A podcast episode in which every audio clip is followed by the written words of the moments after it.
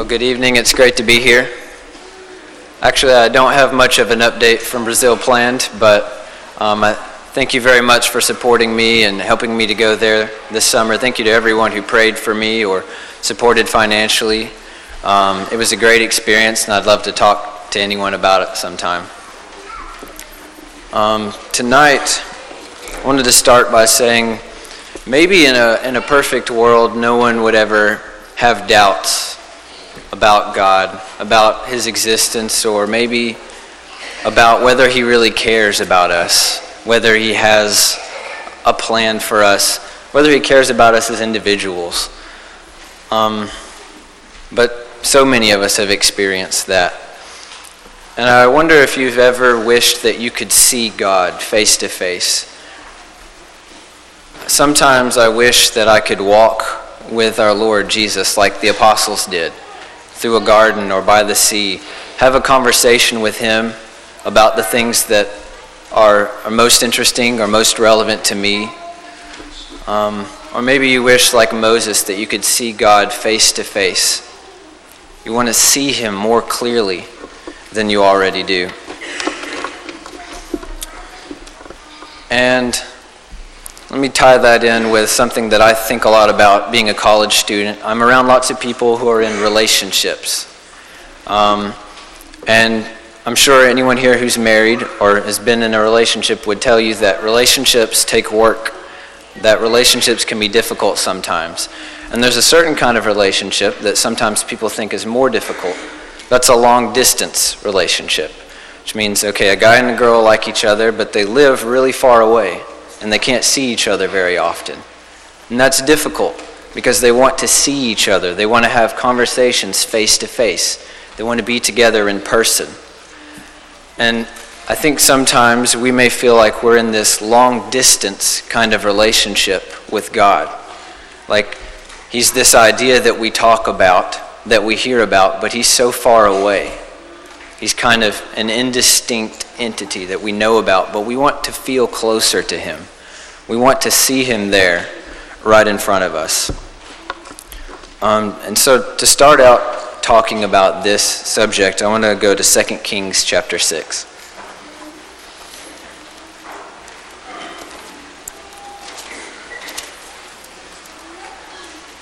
Most of us will probably recognize this story from 2 Kings chapter 6.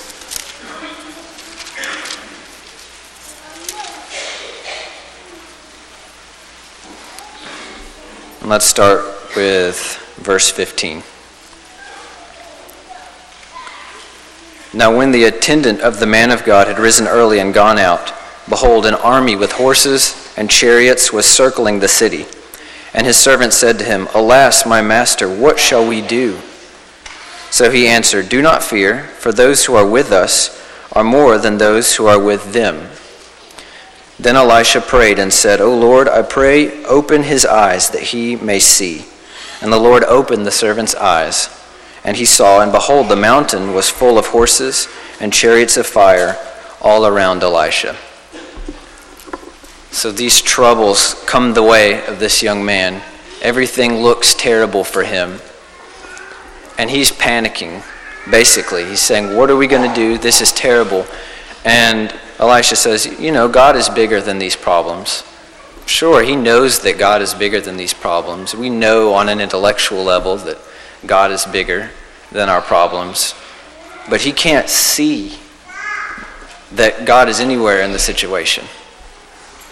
And then Elisha opens his eyes so he can see with his own physical eyes the spiritual truth of the matter. And I wonder if we could have that kind of a miraculous experience, which I don't think that we can tonight, but if we could, I wonder what we would see. If we could see with our physical eyes the spiritual truths that are around us. I wonder if we would see Jesus here in this audience, sitting next to someone who's having a hard time, comforting someone, crying with those who are crying, or laughing with those who are laughing. See him right here with us. And I think it's a shame if God has so much to tell us, if he has so much of his own beauty to share with us. I think it's a shame if we can't see it. If he has a message of love to us, but yet we're not hearing it. So I just want to talk tonight about opening our eyes to spiritual truths. I want his truth and his beauty to reach my soul. You know, I want to wake up in the morning and feel excited about serving God. And I want to wake up so sure of his purposes and his plans and all that, that he has for his church to do and for me to do as an individual. And I want it to be just as firm as something I could see with my own eyes, or at least as strong as it can be. And that's definitely um, a journey that I have a long way to go on, but it's something that I enjoyed studying in the Bible and now bringing those studies to you. Well, the Bible um, is full of this metaphor of the eyes and seeing things in a spiritual context. Um, and I'm going to list off some passages really quick. I'm going to turn to these. The first is Isaiah 44, chapter 18.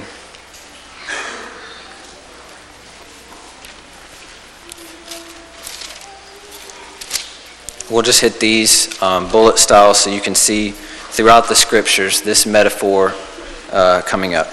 Isaiah 44:18 says, They do not know, nor do they understand, for he has smeared over their eyes so that they cannot see, and their hearts so that they cannot comprehend. Something is preventing them from seeing with their eyes. If you turn over to the next book, Jeremiah, and look in chapter 5. This is Jeremiah 5:21. Now hear this, O foolish and senseless people, who have eyes but do not see, who have ears but do not hear. Two, two more books over in Ezekiel chapter 12. Ezekiel chapter 12 and verse 2.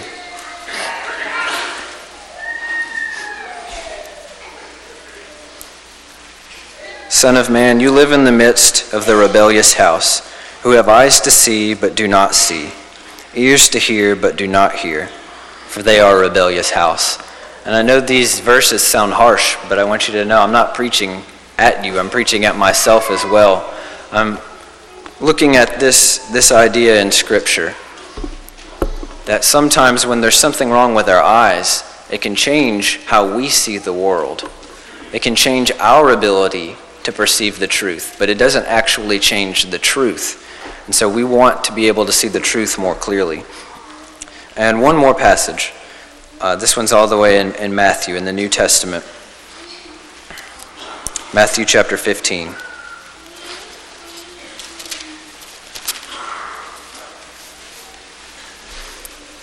Matthew 15, verse 14, um, is, is where Jesus is talking about the Pharisees. And he says, Let them alone. They are blind guides of the blind. And if a blind man guides a blind man, both will fall into a pit. There's something that they're not seeing. So, how do we fix this problem?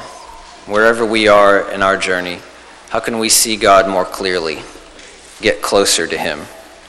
I don't know if I can give you the best answer in the world, but I'll do my best to show what I found in Scripture that addresses this subject.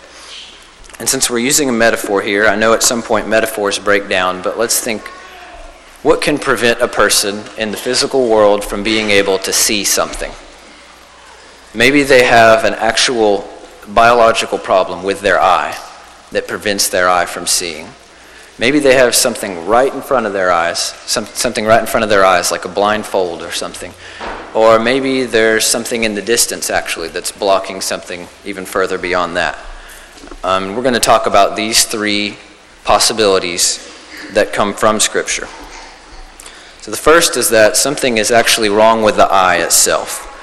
Um, Jesus gives us this exact example in Matthew chapter 6, verse 22.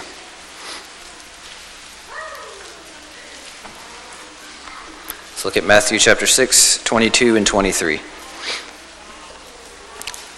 The eye is the lamp of the body. So then, if your eye is clear, your whole body will be full of light. But if your eye is bad, your whole body will be full of darkness. If then the light that is in you is darkness, how great is that darkness? To me, this is one of the most insightful things that Jesus says. Maybe it just connects especially well with me. He says, Look, this eye, it's just a small organ that takes in the light all over the world. But if there's a problem with the eye, it will change your entire world. If there's a problem with this small, this small place right here, you won't be able to see any of those things that are out there. And sometimes maybe we have a wrong idea about the world when really there's just something a little bit wrong with our eye. Maybe, maybe our attitude, the way we get up and look at the world. What do we expect to see? Do we get up and think all day about the things that annoy us, the things that bother us, that we can't stand? Or do we intentionally focus on something better? Do we take time to focus on God? Do we intentionally look at other people as souls? Maybe there's something wrong with our eyes themselves. And I found an example in the Bible of um, it's a psalm written by a group of men, the sons of Korah, Psalm 46. And to me, they exemplify what it means to have a good eye.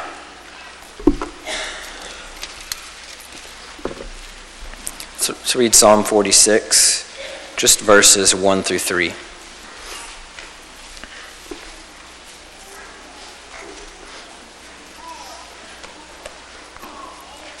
They say, God is our refuge and strength, a very present help in trouble. They can see that He's right there with them. Therefore, we will not fear, though the earth should change, and though the mountains slip into the heart of the sea though its waters roar and foam, though the mountains quake at its swelling pride. Even if the world turns upside down, if mountains start sliding into the sea, they say, We will not fear. We're still going to trust in God. And I know trusting in God, um, it can be very difficult. But I do believe that to some extent we have the choice to trust in God. We have the choice just to place things in God's hand, to not worry about things that we can't control. And it just takes me back to that idea that, that Jesus was saying if your eye is bad, your whole body will be full of darkness. If your outlook on the world is so negative. And I, I heard a preacher recently ask if we've come to believe in the power of Satan more than the power of God. Maybe we do believe that God can do great things, but maybe we believe even more that Satan can do bad things. Maybe we believe that God can transform lives, but maybe we believe strongly that Satan can, can make a mess out of them as well. But I encourage you, believe more in the power of God than in the power of Satan. Over you, believe more in the power of God over you than the power of Satan, because God is more powerful. And if we can remember that, if we can make that choice to trust in God, I think we can help improve our spiritual eyesight. That's the first thing. Maybe something is wrong with the eye itself. Secondly, maybe there's something just right in front of the eye that, that's blocking your vision. And Matthew 7 is where Jesus gives us this idea. The first came from Matthew 6, the next comes from Matthew 7.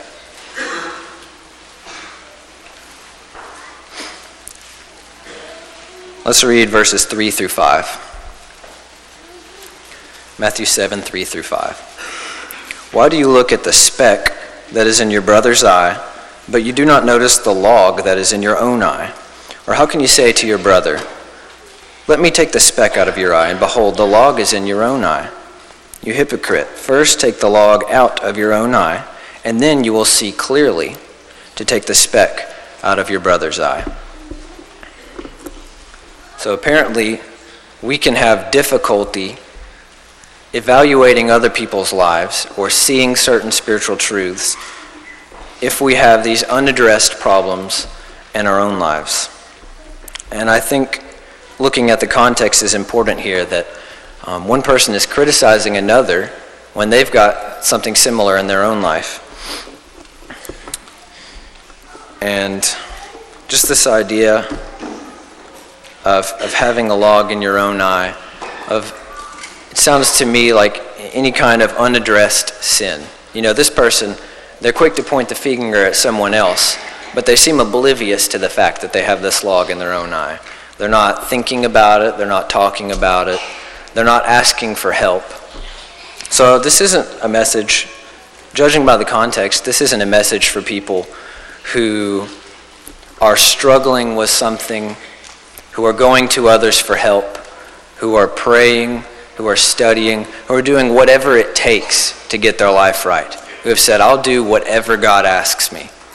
But this is the message for people who are busy pointing out other problems, they're busy worrying about other things, and they're not even addressing the fact that they've got this log in their own eye. And maybe that's been some of us at one point or another. Maybe we've had something that we really needed to address. We really needed to open up to others about this thing. We really needed to say, whatever it takes, I'll do it. But until we did that, we had a log in our own eye. So that's the second thing. Maybe there's something right in front of our eyes, something that we're not even considering, that we haven't addressed, that hasn't become a big deal to us. But maybe it should if we want to have our spiritual vision fully restored, we want to restore our trust and our faith in God the way that it could be. So, what about that third option? Maybe there's something out in front of us a little further away that's blocking us from seeing God. This happened to a man in Luke 19.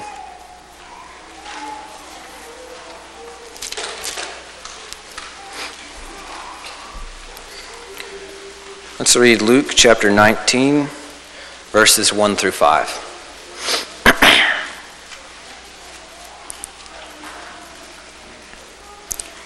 Luke 19, 1 through 5. He entered Jericho and was passing through, and there was a man called by the name of Zacchaeus. He was a chief tax collector and he was rich. Zacchaeus was trying to see who Jesus was and was unable because of the crowd, for he was small in stature. So he ran on ahead and climbed into a sycamore tree in order to see him, for he was about to pass through that way. When Jesus came to the place, he looked up and said to him, Zacchaeus, hurry and come down, for today I must stay at your house. It would have been easier for Zacchaeus to say, I'm too short and there's, there's so many people in front of me.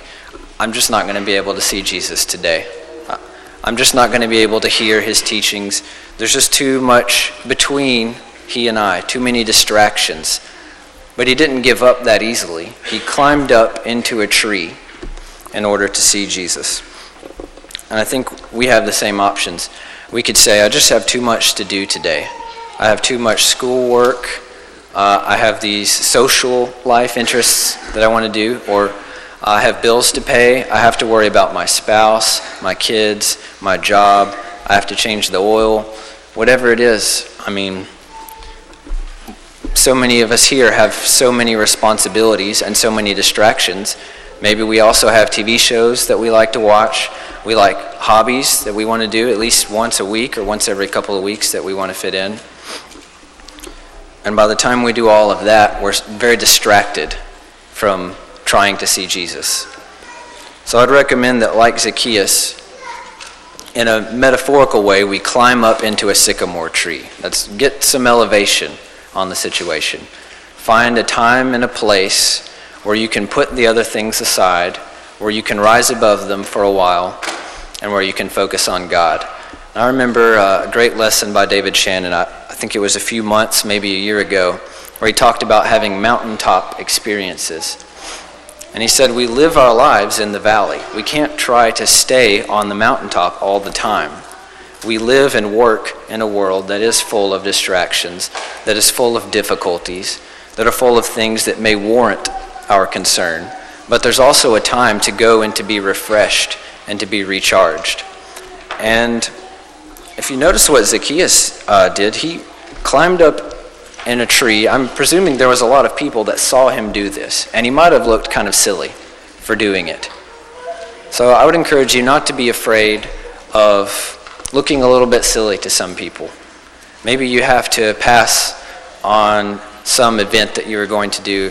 Maybe for your at your job for your lunch hour, you take out your Bible and you read it one day instead of going to lunch with everyone else. Whatever it is for you that can give you that opportunity to climb up in a sycamore tree, so to speak, like Zacchaeus did. So those are the three examples that I found in Scripture that could tie into that real world physical metaphor um, of seeing God, of what can prevent us from seeing Him. So, just to give you a little refresher, the first was that something is wrong with our eyes. We're looking at the world in a way we expect to see dark things. We believe in the power of Satan too strongly. Um, it's important to believe in his power, but not more than the power of God. Um, and so the first is having the attitude that sees God, that sees the opportunities there, um, that allows us to trust in God. Secondly, was our unaddressed sins, the things that we don't want to think about, that we need to be addressing before we can start pointing out things in others. And then the third was just the daily distractions or the crowd, as it, as it is, that was in front of Zacchaeus. So I hope maybe those things helped a little bit. Um, and just as sort of a final word, this search for seeing God and being close to Him, for most people, myself included, is probably not going to be an instant magical experience. It may be. There are people whose lives change overnight, forever. And I'm just not sure if that happens to all of us, and maybe we're worrying something is wrong with me if that doesn't happen to me. Sometimes we need to be mindful about this day in and day out. Seek God's face. Scripture is full of charges to seek God's face, to look for Him, to hunger and thirst for righteousness. And maybe I haven't done a perfect job of searching the scriptures, of bringing out what they teach about seeing God more clearly. But I know someone who can help you. And I'd like to look as a final passage at Luke chapter 4.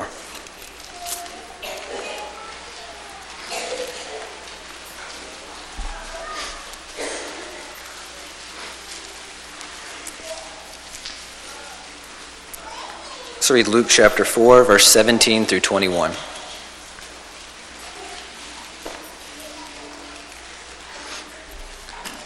And the book of the prophet Isaiah was handed to him. That was handed to Jesus. And he opened the book and found the place where it was written The Spirit of the Lord is upon me, because he anointed me to preach the gospel to the poor. He has sent me to proclaim release to the captives and recovery of sight to the blind, to set free those who are oppressed, to proclaim the favorable year of the Lord. And he closed the book, gave it back to the attendant, and sat down. And the eyes of all in the synagogue were fixed on him. And he began to say to them, Today this scripture has been fulfilled in your hearing. And yes, Jesus came to open the eyes of the physically blind. He came to heal the diseases of those who were physically sick. But he did that as a sign to point to spiritual things. And he even said at some points, you people only want signs.